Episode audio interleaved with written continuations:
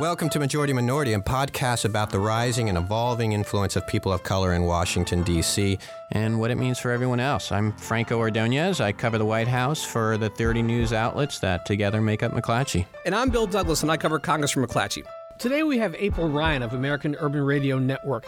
We wanted to flip the script a little bit and, and bring somebody in who's not a politician or a lawmaker, but someone who covers politicians and lawmakers. And April's been doing that, oh, this is her second decade, and her audience as a correspondent for the American Urban Radio Network are African American listeners. And she's on the lookout for their issues in the White House. And, uh, you know, she's gotten some interesting responses over the years. Probably most prominently was from the infamous press conference where Donald Trump asked her if she could help him get a meeting with the Black Congressional Caucus.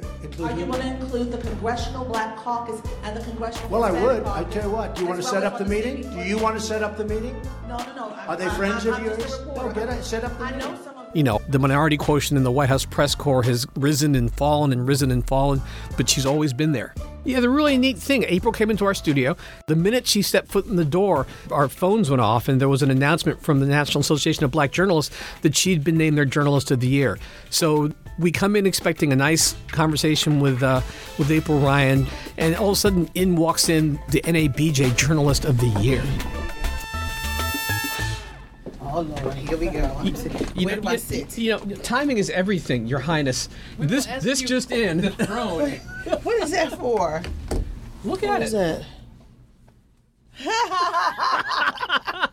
you, said, you said Thomas is everything, Your Highness. No, she walks in. I just got a tweet from, uh, from NABJ. She's Journalist of the Year for NABJ. So, so, Congratulations. so you said you've been running today. Busy schedule. yes, I've been doing the Twitter. We broke the Twitter, I think. You broke the Twitter. How did you break the Twitter? Q and A, Twitter Q and A. What kind of time do you have, by the way, April? Um, I need to be out of here by one, Okay, perfect. Okay. so we can go to the briefing. Wonderful. Yamiche Alcindor, she just said congrats. Dang, it must have really just been released. No, they just like right, right when you walked in the door, they, it just got released. No, I, I just oh, want oh, wait, wait, wait, wait, wait. NABJ Communications, April Ryan named 2017 NABJ Journalist of the Year. Did you ever go in an ABJ journalist, Bill? Uh, no, I never, I never was so honored, and um, I never won NHJ journalist either. you know, I bask in the glow that is April because Oh, shut it. We all, we, we, we all do. you sit all next to me when we have issues. In the well, but you know what? You know, this What? is this is a moment because you know in this room are, are 2.5 White House correspondents. I'm the 0.5 because I'm a former, and but just we, but wait a minute, baby. But we did some stuff. We made history. We did. Nobody else is able to do that. That's true. Look, he look. Bill will tell you. I don't know why we had it at my house, but we did. I'm pulling. He's like, we just had it. You had what?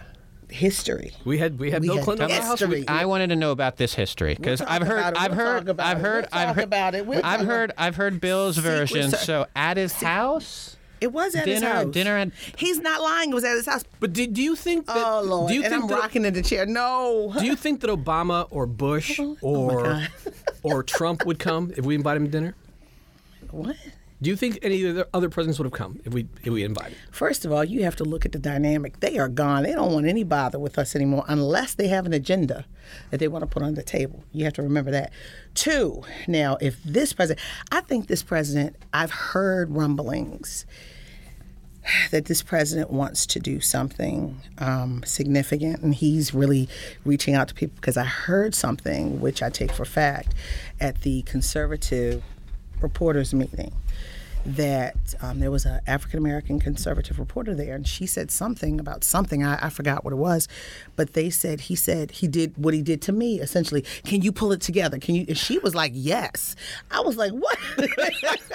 so Can she, we like team up with the Hispanic journalists and and have it at your house? let well, but see the problem, the reason why we didn't have it in my house and Bill's house. Bill has a wonderful house for entertaining. The problem is with my home, taxpayers would have to pay the price to helo him over there, Baltimore, Yeah, and that yeah. was the problem. Yeah, yeah, yeah. Outside of Baltimore, so he has a great entertaining house. We were like, why not Bill's house? He was like, okay. he he welcomed it. Secret Service was in there all day, couple days. They had come a Oh my couple God! times. Oh God! And um, that was uh, yeah. It was like I don't think my a, house is big enough, but I'll do it. It was a multi-stage. I'll Are you a brother? I'm a his, I'm a Hispanic brother. We had My a multi-stage deal where uh, it was like day one, the uh, Secret Service came by, wanted blueprints of the house. Day two, like the FBI came by, you know, The asked about the FBI, you didn't tell me that. Oh yeah, one. the FBI came by after. Um, do you remember Hector? Remember the, the lead Yes, agent? yes. Yeah, he was. You know, You're- He was very nice. he was great. I mean, it was funny because we, the, the big question was, do do people test the food that people serve presidents? And we don't know. But right, right, found out then. Yes, no, but right, right before Clinton showed up, you know, Hector walked out and he went to my wife and he said, you know, skinless fried chicken. What's up with that? It was good. the food, yeah. What but did- what but did- my aunt cooked a lot of the food. My What'd she Pearl. cook? What'd your aunt cook? She fried the chicken. No, Korean fried chicken. Your aunt Pearl made the chitlins. No, Yes. no, no. No, Cor- Aunt Pearl helped make that chicken. We must had two chickens because we had the skinless fried chicken. Aunt Pearl made the garlic fried chicken. Ah, okay, okay. See, see, look at his version of And you, history. and you are you are you are you are you're questioning me for questioning him. Now you're on my side. yeah, his version of history is a little altered. But no, Oh. no, no, no, no, no, no, no, no fake news. no, not here, not here. We're just playing. No, no, no. But um, my aunt made the chitlins, the garlic fried chicken, and some of the other fare. I think the black eyed peas as well. Right. And um, Kareem was there. I mean, they were so they were so gracious, the, the Douglases, and I just I, I really, for the record, and we've not. I mean, we talked about it cursory uh, before, but for the record, we made history as journalists meeting with the president. That was a historic night, and that is in his library. And it would not have happened the way it happened if you and your family were not so gracious and to open the doors of your home. Not only open the doors, but to let the Secret Service run in and out. Your neighbors were like, "What's going on? What's going on around there?" They didn't know. But then I remember remember Mike Frisby, who used to be at the Washington, I mean Wall Street Journal. He said, "Guess who's coming to dinner?" You know, when the Secret Service was outside, you know, doing their little thing, going in the house, making sure everything was straight. It was crazy. Yeah, quick story about how the dinner happened was that before we had that dinner, we had uh, Mike what we called McCurry. it. Uh, we had Mike McCurry, Clinton's old press secretary, over for for dinner and drinks. We called it Soul Food Night with Mike. It was sort of longish, and you know, libations were flowing of various of various kinds. My wife is very good with a martini. Did the president drink? I don't remember. No, uh, Bill Clinton doesn't drink. Um, now that's I think that don't that's a legacy of his uh, stepfather. I believe was an alcoholic. Now you were on one side of him and I was on the other. Or Correct. you were in for yeah, yeah. This like make pretend this is Bill Clinton. I was to his and, and I'm facing a wall. I was to his right and Bill was to his left. all of us are sitting around the table upstairs, and then about 150 law enforcement in my basement. Uh, Now see, that's what I did not know. oh yeah, well we didn't. Know, I did not know that. We didn't know we were expecting 150 law enforcement, so we had to we had to had to order the order story sandwiches. fills out now. we had to order sandwiches for like all these all these law enforcement guys in the basement, and so we went Really, uh, 150? Uh, maybe about 100. A lot. Yeah, yeah, a, yeah. a lot of Yeah, people. yeah. So we we ordered sandwiches from a deli up from up the street, and then um, Hector Hector, the lead agent, you know, as the sandwiches are coming in, he said, you know, put half inside, put the other half outside, and we said, well, why? And they said for the counter snipers. we said, well, what are those? Those are the snipers in case the other ones miss. Oh, wow. So we put the sandwiches outside, and it was like Christmas Eve. You know, an hour later, the sandwiches aren't there, and The we never, Chris- we never saw Christmas anybody Eve, take what in them. the world? we saw no one take the sandwiches, but they were gone. So, Well, tell me this: Why is it why is it so important to have a group of minority journalists sit down with the president? you want to like know that? why? And see, people got so angry. Let me tell you why. You want to know why? Yes. Because there are still so many issues on the table. And this man was, quote unquote, the first black president. We had issues. He was dealing with the race initiative. And he wanted to find out what we thought. We worked in close proximity. We were covering him. And that day, we had more access, I believe, to him as a president than we do now. It just dwindled over time to be basically almost nothing. But we had a lot of access to him, and he respected us. He wanted to hear what we were saying because he wasn't getting a lot of what he thought he should be getting. And he knew that we were going to tell the truth and um, and just really tell him how we saw it and what we heard on the streets. He wanted to meet with us on a human level as well as a professional level, and it's called something called the OTR. Many of the white journalists at that time in the mainstream news were getting these OTRs with the president, and many of us who were covering the White House as well on a daily basis with offices there were not getting these OTRs, and we felt it was unfair. So because we were not getting what the others were getting, and he wanted to meet with us, we leveraged. So it happened. We didn't think it was going to happen, but it happened. And Mike McCurry was the precursor. And Mike McCurry actually left. And we thought it wasn't going to happen, but it happened. And I give Bill Clinton a lot of credit. But you got to remember, too, when you are covering any principle, be it someone on the Hill, be it someone at the White House, be it local level, be it mayor, be it state lawmakers, you want to know what makes them tick, what they're thinking. And one of the best ways to do it is to have one on ones or to have a conversation over dinner. Okay. And um, because you, you're more relaxed and you can understand. And I would, if if if this president would love to do it, I would love to do that. You know, I wanted to do it with President Obama, but we did it in different ways. Um, we had you know some meetings, but it wasn't like that. We had you know roundtable discussions with him off the record. Um, George W. Bush, I never forget, during the tsunami, um, he and uh, former President uh, George H. W. Bush came back, and they were doing work to help. Uh, raise money for the tsunami victims. And it was I was I happened to be pool that day, and we were in the Oval Office, and George W. Bush uh, was there, and I was walking out, and he said something about, "Hey, April," and President Clinton said, "April's here," and he said, "Remember that dinner that we had?" I said, "Yes, Mr. President." I said, and and I told President Clinton, yes, Mr. President. And I turned to President Bush in front of Daddy Bush. I said, Mr. President, we want you to have that dinner. You know, we want you to have, have that kind of dinner. And the president said, that was a lot of fun. That's the reason why I had my heart attack. I was like, Mr. President, you cannot blame me for that. So I said, I said, my goodness. So um, we never had that dinner, but I was always included on OTRs. And Daddy Bush all the while was standing there laughing. You know, but these are moments where you want to find out what makes the president tick. Who is he? What does he think? Why is he thinking this? Because he, his decisions, his pen can change and affect lives. And this is this is real because minority communities in this country and, and even the poor but I'll say minority communities, particularly African Americans, have the highest numbers of negatives in almost every category still in 2017. Back in the 1990s, they still had it. So it is critical that all groups of people have a seat at the table. But we were fortunate because we're journalists to find out what made them tick. I would love to have a conversation with President Trump. I would love even more to have a soul food dinner with President Trump. Just let him be relaxed and talk. It's great. But do you think he'd say yes? Hmm, I don't know. Let's invite him on. Something, President Trump, you're invited to dinner with us. Deal. Now, something you pointed out, and it, and it goes back to the dinner. What, and, Mr. and, Bill? And, and what we what we did way way back when, but I think it still matters today. That you know we weren't afraid to ask the black question or the minority question. Oh no, we weren't. Um, and, and, I asked it. I asked about the apology for slavery. Remember? You remember? You remember what Jesse Jackson said you had? What did he say? He said you had slavery on the brain. But I, you know what? I may have had slavery on the brain, but every yeah, I do remember. We were in Africa when he said that. Yes, we were. We were in Africa when he said we have got such history. That was that was a historic time. I may have slavery on the brain, but every community and every issue has had an apology. But for the worst, one of the worst atrocities in American life, slavery, and then you see this president in the news this week talking about the Civil War and omitting the issue of slavery. So, do I have slavery on the brain? But is it a real issue that still has to be dealt with? What is it, Bill? You tell me. Well, I was going to ask you.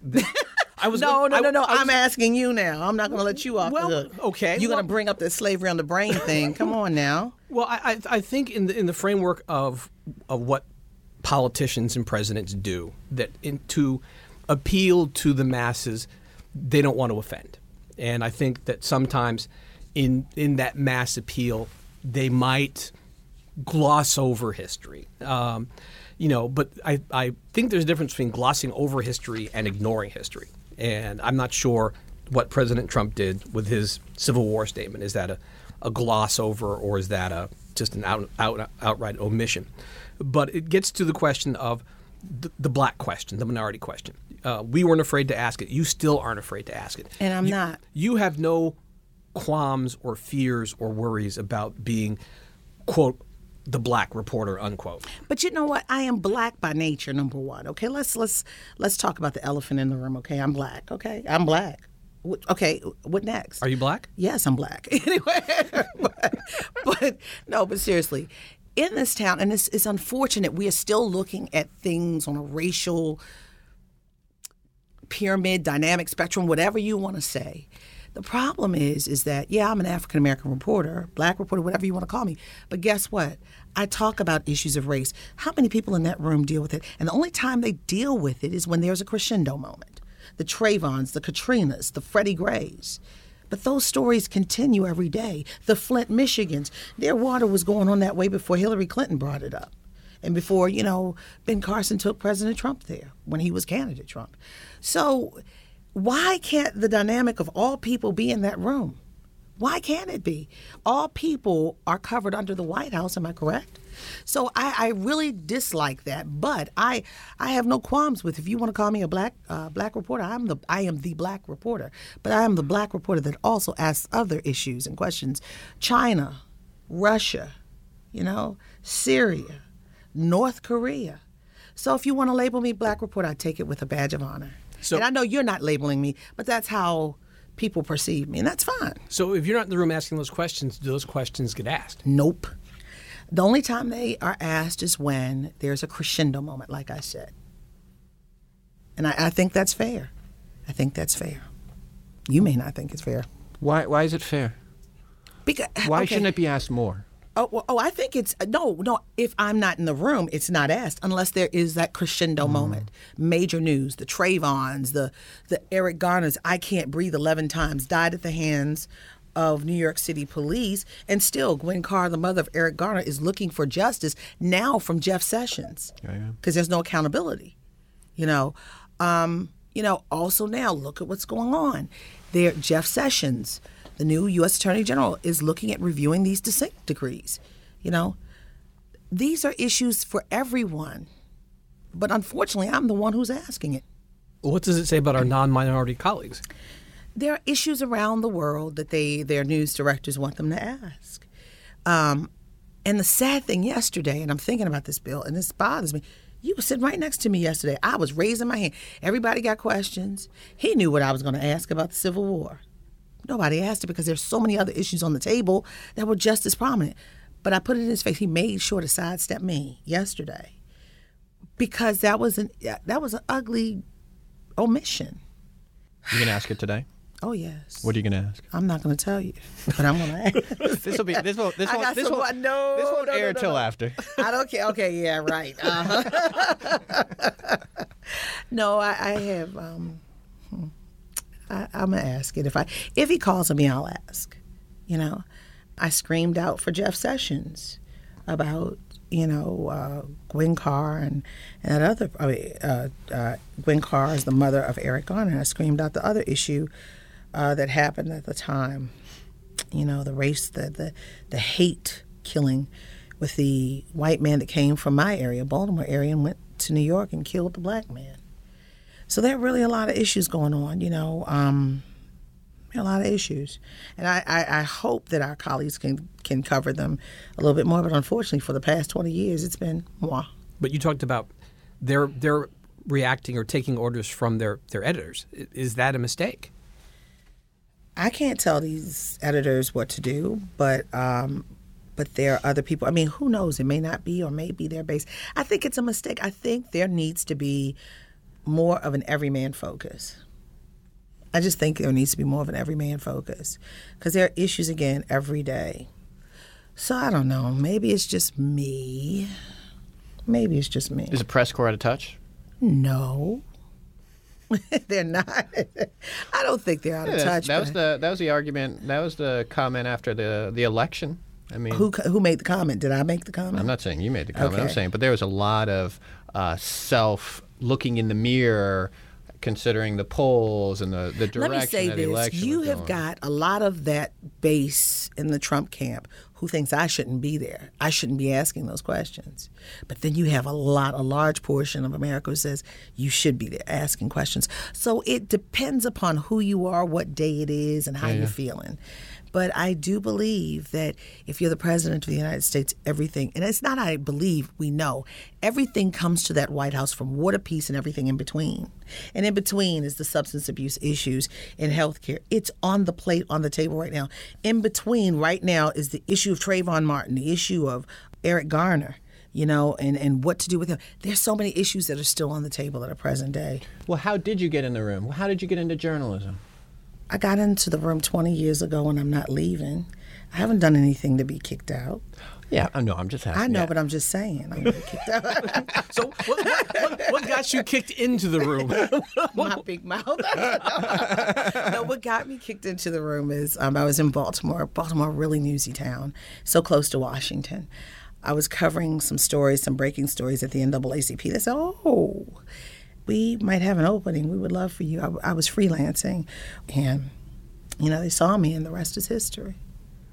But did you major in journalism at Morgan, though, right? I majored in journalism at Morgan State, broadcast journalism. And um, Morgan really propelled me. If it were not for Morgan, I started out in radio and I'm still in radio. I, I used what was accessible to me. But I started out as a DJ. I hate to tell you this, but Music? music, spinning music. I can What kind? Jazz and R&B. I can tell. Okay. What station? W E A A F M, straight up on your dial, 12 o'clock. What is it? Sade is Love a Crime. April Ryan. Some I don't know. I used to get time, temp, and whatever. 64 degrees. I'm April Ryan this midday. I could throw it at you, but I said there was something wrong there. I, I was missing something. I'm the kid whose parents would always watch Walter Cronkite. Yeah. I'm the kid who would listen to the radio when my mother would take me to church, take me to usher practice or piano. I'm that kid who asked their dad, Why are you always sitting there watching the news, Dad? And, and this would have scared any other kid but me. He said, You know, I want to see when the world comes to an end. I mean, come on, you don't tell a kid that. But that just ignited my passion. I guess I wanted to find out when the world was coming to an end. So I just delved right in. So. So do you remember your first day in the White House? Yes. I was so intimidated. I was so green. I remember that. I remember that look you had. You had your eyes were just like, oh my god. I I, Yes. I remember you your first day, but you Yeah. you you had a look. it um, was it was I mean, I didn't know what was going on, you know, I fell into it. And you had to be grandfathered in at the time there were gaggles. I was missing the gaggles. I'd come on time, but I'd miss the gaggles, you know. You have it's it's a crazy rhythm that you just have to know. Even with the new administration, it's a crazy rhythm. So I don't know. So I just started a couple months ago. What advice do you have for me? keep your head down and just keep reporting and listen. The air talks, the wind breathes and, and speaks. That's very kung fu-ish.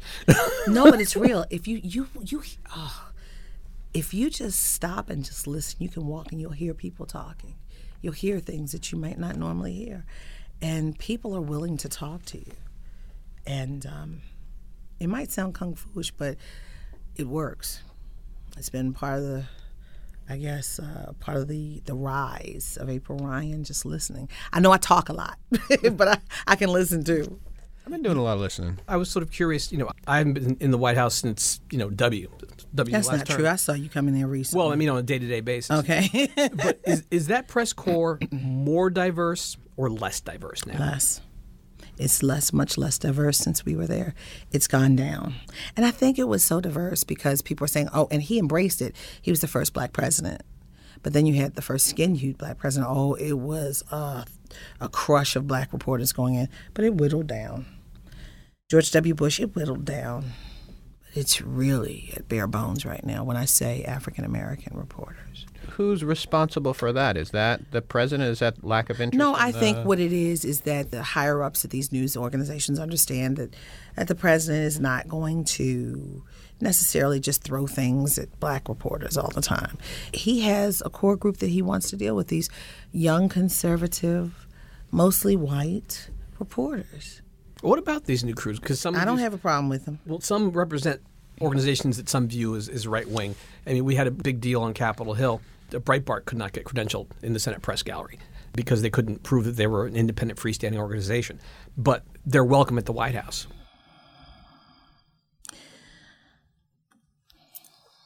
All right, let me say this. I am not into policing reporters, but we've had some incidents at the White House. But see, here's the thing once we start policing, we're doing exactly what we don't want the government to do to us. So it's a fine. I, I hear you. It's a fine line. I mean, it's a it's a fine line we're walking right now, and it's changed. The dynamic has definitely changed. Yesterday, I was like, "What? What is this? What? Who are you?" Huh? And I was told, "Be quiet. Be quiet. don't say a word."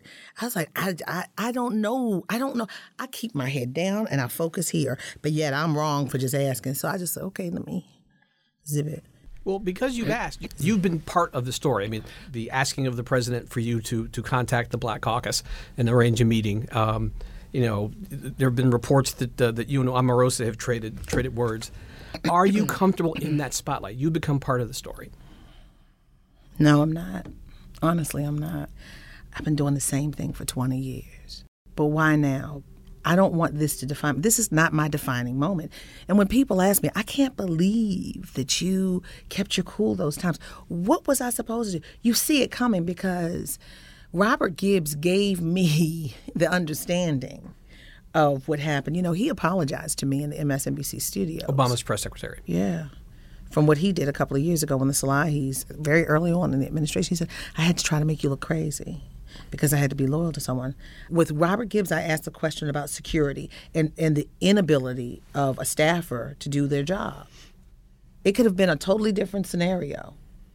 They changed how they uh, engaged the public in allowing them to come in because of that snafu. That does not define me. Asking me to get the CBC together does not define me. You know, at the end of the day, we move on at the end of the day, we move on. It's not about me, it's about the story. So, do you think you've been treated differently since? He doesn't call on me sometimes, but. Uh, a couple quick questions. We mm-hmm. do a lightning round. Um, uh oh. That that stuff gets you in trouble. that gets you in trouble. Well, well, let's find out how much trouble you can get into.